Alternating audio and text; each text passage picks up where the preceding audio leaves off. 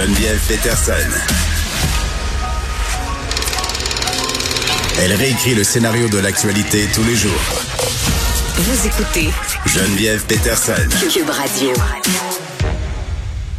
5 ans depuis le meurtre de Daphné Huard-Boudreau, les policiers qui sont intervenus le matin après l'appel de la victime qui a été fait au 911, là, qui a été révélé par l'équipe de JE, on vous l'a fait jouer tantôt. Donc, Daphné qui se plaignait de harcèlement de son ex-copain dans cet appel-là. Donc, ces policiers qui ont commencé à subir la procédure disciplinaire depuis lundi devant leur comité de déontologie. Je trouvais ça pertinent qu'on reparle au père de Daphné, à qui on a parlé à quelques occasions à l'émission, surtout qu'on est le 8 mars, Journée internationale du droit des femmes, qu'on est dans une période où on connaît beaucoup de féminicides. Il est là, Éric Boudreau. Salut. Bonjour. Bon, je veux pas vous replonger dans tout ça, évidemment. Là, je sais qu'à chaque fois qu'on en reparle, ça doit vous bouleverser.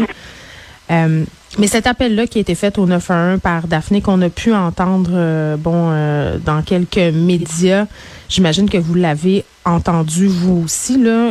Qu'est-ce que ça démontre, selon vous, cet appel-là, quand on entend Daphné avoir peur, dire que Tony Pratlop se l'attend dans l'auto, qu'elle sait pas quoi faire? Ben, cet audio-là, nous, on a pris connaissance...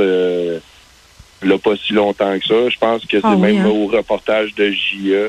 Ah, pour vrai? Vous l'aviez jamais entendu avant? Non. Oh. Puis, c'est pas quelque chose que je souhaitais entendre non plus. C'est à glacer le sang. Je ressens vraiment la peur dans la voix de Daphné. Puis, c'est perturbant, honnêtement, là.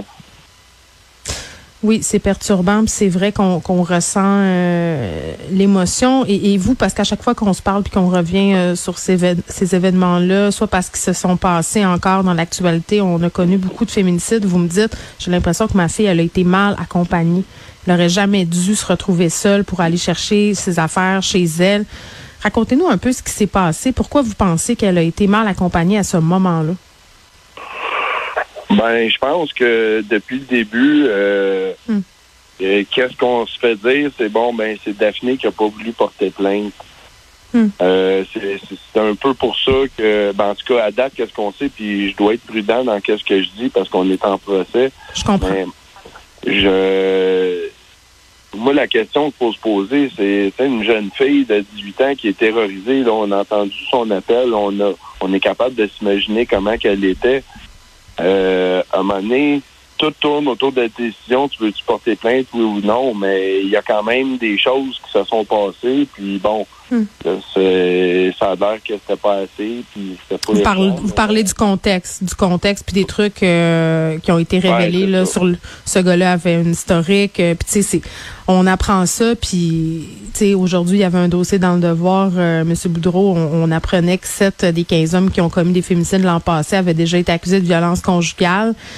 Il y avait tout un contexte de relation toxique là, entre Daphné et cet homme-là. Elle l'avait laissé. Visiblement, il prenait pas la rupture. C'est une histoire qu'on a vu trop souvent se répéter là, dans les années qui ont suivi, malheureusement.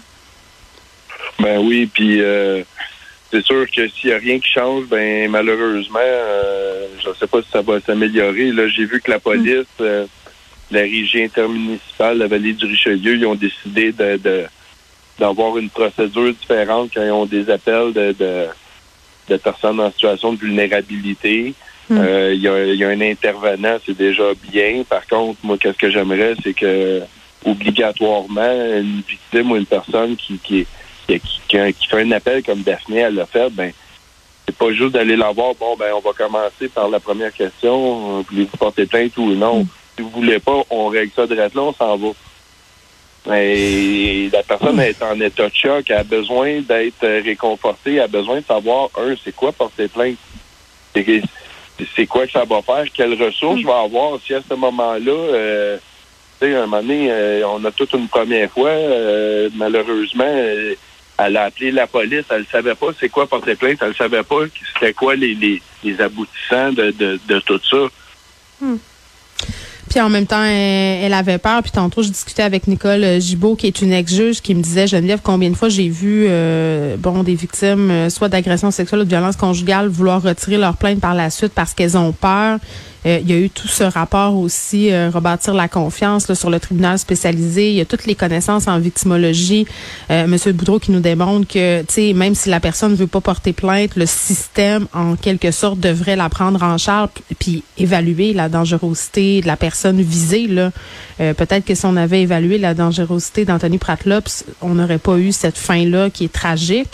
Puis tu sais, c'est plate. J'ai l'impression qu'on a fait des avancées en violence conjugale. Puis je vais vous poser une question difficile. Ça se passait il y a 5 ans. Est-ce que vous avez l'impression que la fin serait peut-être différente pour Daphné si tout ça s'était produit cette année, par exemple? Bonne question. Je ne sais pas le côté pratique, comment ça se passe. Mais une affaire qui est sûre, c'est qu'il y en a qui ont le pouvoir de faire changer les choses en ce moment, du monde qu'on a élu.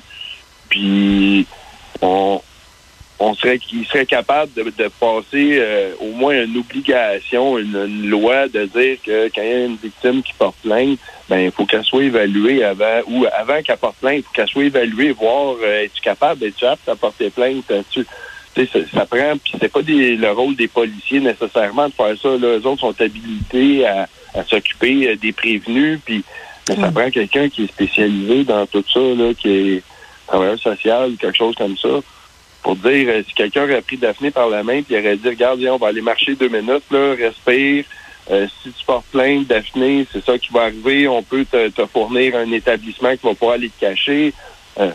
Mais non, c'est pas ça, elle est à son travail, elle est traumatisée, il y a quelqu'un qui crie là, au bord de la fenêtre. Ouais. Ça faisait deux fois qu'elle appelait les autorités cette journée-là, non? Elle les a appelés le matin quand elle est arrivée au dépanneur. Mais après ça, elle s'est rendue au poste de police directement. Oui, c'est ça. 2e fois, donc, elle sollicitait les autorités. Peut-être qu'elle aurait pris 3e fois. Je trouve ça épouvantable qu'on soit en train de se dire ça. Ça doit être super difficile pour vous de vous replonger là-dedans. Puis je sais pas si vous assistez à tout ça, puis si vous entendez les témoignages des policiers. Mais je sais que vous vous impliquez dans cette cause-là, là, la cause des féminicides et tout ça, puis que vous essayez fort de donner un sens à tout ce qui vous est arrivé. Je vous trouve super courageux d'avoir accepté de nous parler aujourd'hui, Éric Boudreau. Merci vraiment beaucoup. Merci beaucoup. Au revoir.